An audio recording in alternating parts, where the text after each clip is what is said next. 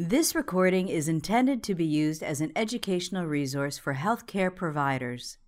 It is in no way a substitute for the independent decision making and judgment of a qualified healthcare professional. It should not be used to make a diagnosis or to overrule the advice of a qualified healthcare provider, nor should it be used to provide advice for emergency medical treatment.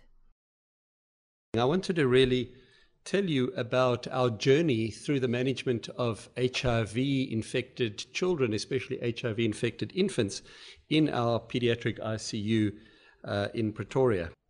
All right, so there are a couple of uh, patient profiles that we manage in our pediatric intensive care related to HIV infection, and I, I really just want to take you through a snapshot of some of the important ones. The, first important one, and the, those I've highlighted in yellow here, I'm just going to touch on two of the other conditions. I'm really interested in telling you about the management of pneumocystis pneumonia, the syndrome, or the, the, syndrome that we've titled a syndrome in the pediatric ICU, because this is where we have most of our experience. I'll also give you a few words on the management of HIV related ordinary pneumonia uh, and bronchiolitis in the ICU, just a slide of of, of, each of those. But really, I want to tell you how we started our journey looking after children who had pneumocystis jirovecii pneumonia, a particularly severe form of acute pneumonia in young children. And so, what we've really come to understand about this condition over many years of exploration and discovery is that, in fact, pneumocystis pneumonia is not a pneumonia of one organism. This is really a syndrome of a number of different organisms operating together in an immune deficient host with a setup of many other associated phenomena, which I'll show you that require management. Uh, and it's because of our understanding of this condition as a syndrome and the management of the complexity of this illness that we've managed to change the outcome from this condition.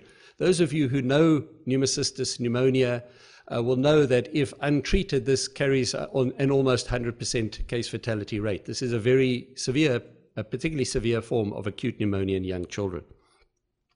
So, the diagnosis of pneumocystis again remains a challenge for us because only recently have we had access to um, lavage fluids, uh, non bronchoscopic lavage fluids uh, for PCR for pneumocystis jirovecii, but uh, until recently, the diagnosis has remained a clinical one.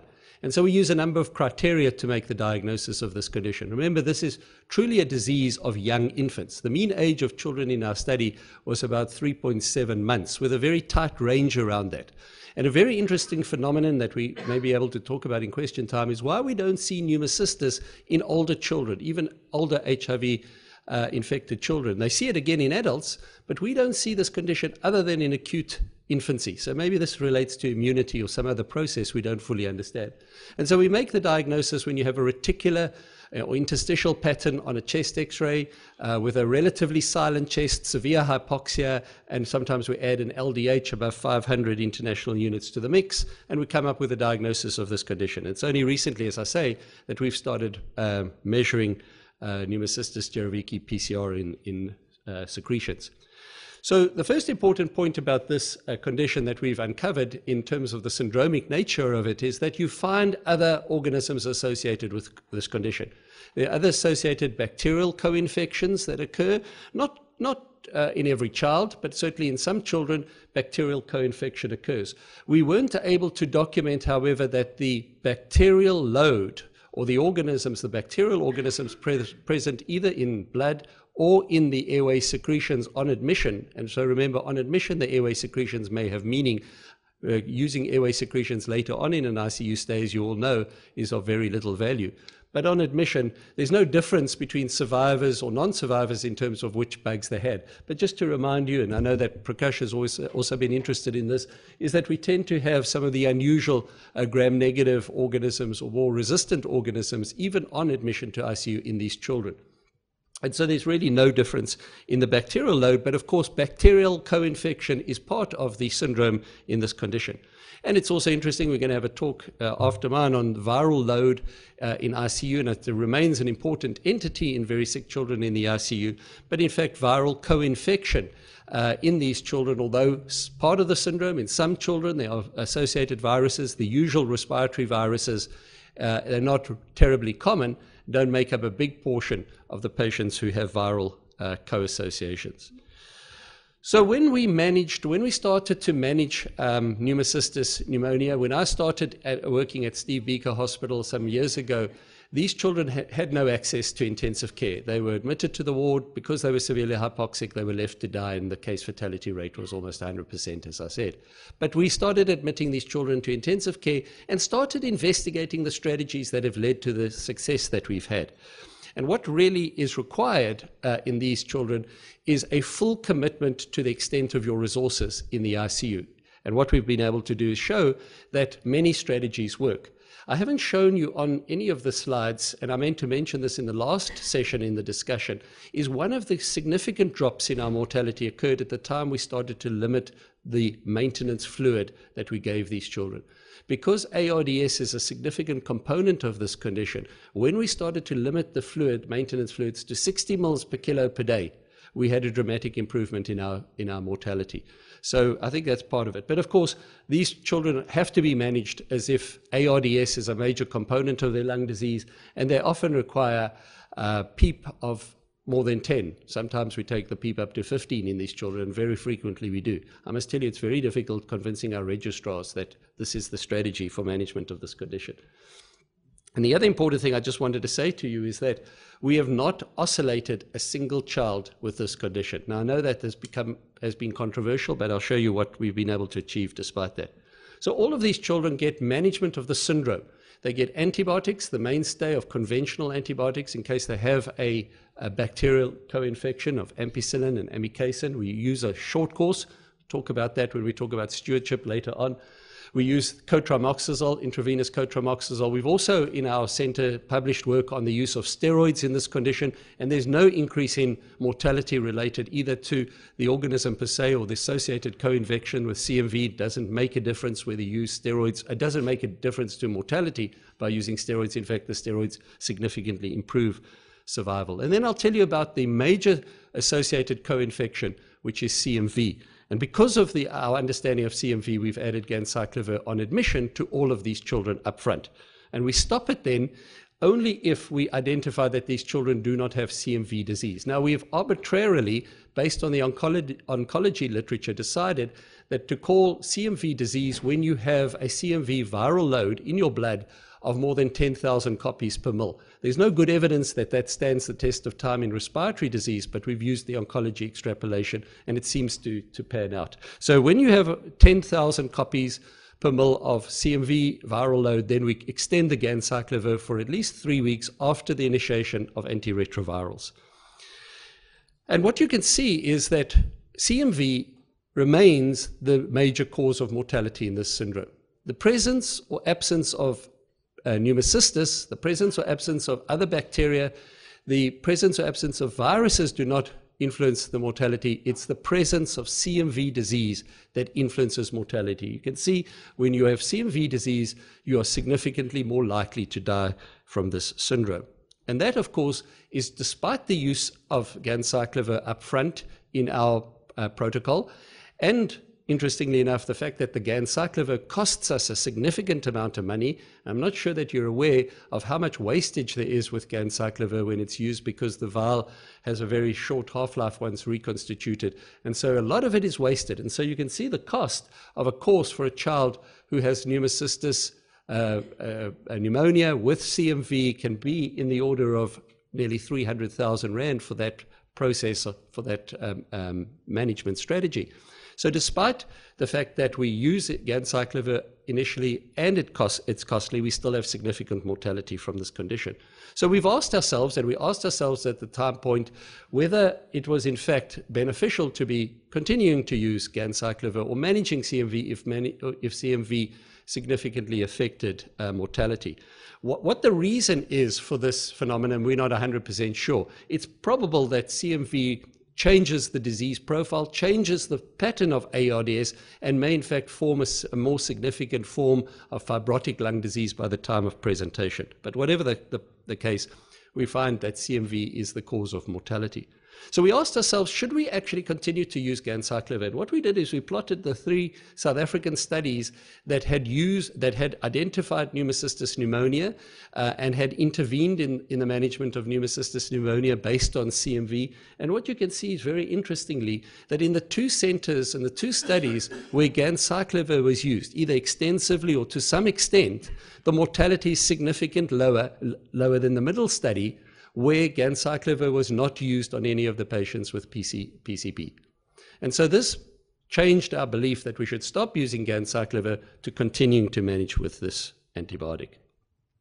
So based on that initial data I showed you, our survival in 2009, based on all the experiments and all the things we did, was about 70%. So we got it down from 100% mortality to 70% survival, 30% mortality. And we were very proud of our figures. We had some discussion at previous congresses asking how we could get the mortality even lower, and we were told that the answer lies in oscillation of those children. Well, we opted not to, to oscillate these children, but to do one additional thing which was the early introduction of antiretrovirals in the ICU. So that's what we in fact did after the initial data. And you can see now our survival is 82%. So we've been able to take up our survival to 82%. Only 18% of children with this devastating condition now die. And really, the only thing we've recently reintroduced is the early use of ARVs in the ICU. So, just to show you now, with a very low mortality, it's very difficult to show which strategy actually works because the numbers are now small. So, you can see that none of the actual data points uh, predict mortality any longer. Even the use of antiretrovirals, because the patient numbers are so small, very difficult to prove is the, the improvement in survival. But nevertheless, based on the package we're now achieving, management strategies, fluid volume, antibiotic use, and management of CMV, as well as early antiretrovirals, we've achieved a, a better outcome. So, just two words then on uh, very severe pneumonia and the children admitted to hospital, HIV infected children admitted to intensive care with very severe pneumonia.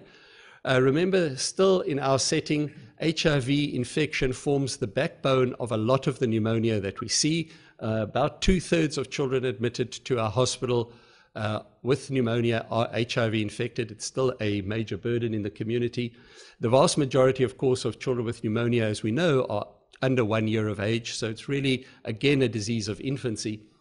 What's really important to understand is that resource utilization in the intensive care is not significantly higher. You can see that the length of stay, whether you're admitted to the ward or to the intensive care, is about the same in terms of the number of days. So there's not a significant increase in length of stay or cost if you're admitted to intensive care with ordinary pneumonia. And of course, we've, we've identified, and you're probably aware of this, that the cost of managing pneumonia in the South African context is particularly high if we were truly able to cost the management of the disease. Because our state sector is, is subsidized in many respects, we underestimate the cost of pneumonia. And so, what this led to is us being able to work out that in terms of prevention strategies for pneumonia, which is simple, vaccination and use of antiretrovirals based on maternal antiretrovirals or the PMTC program saves at least $2 for every $1 spent on the management of pneumonia. All right, and then the last point I want to make is about bronchiolitis. And this is something that we've extended our work on, and, and um, Salome Abbott, who worked with me, who's now in Vancouver, uh, did the uh, analysis of our bronchiolitis data. And it's very interesting that we found two important phenomena in terms of bronchiolitis in HIV infected children. Infancy, that an HIV infected child would develop bronchiolitis as compared to the HIV uninfected. And these are two bits of data which have been substantiated now in additional and ongoing studies, and we are waiting to, to have those published.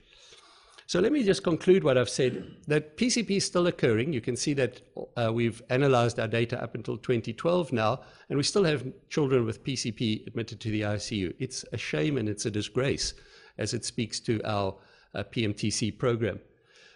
But severe pneumonia is truly costly, uh, whether it be PCP pneumonia or not. PCP uh, pneumonia in HIV infected children is costly, and prevention would be significantly cost effective.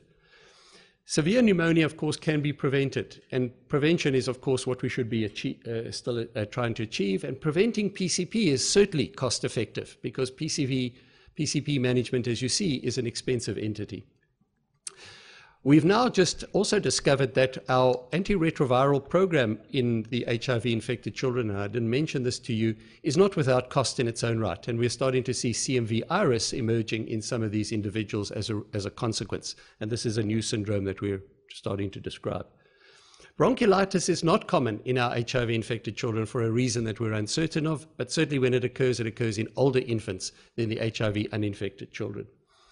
And we truly believe that these data points, these bits of information should now start to, to make their way into national uh, and, and, African guidelines for the management of children with pneumonia and very severe pneumonia. Thank you very much for your time and your attention. And let me just thank my team who do much of the work that I've shown you today. Thank you. This recording is a production of Open Pediatrics, a free and open access resource for pediatric clinicians worldwide. For more pediatric care materials or to join our global community, please visit our website at openpediatrics.org.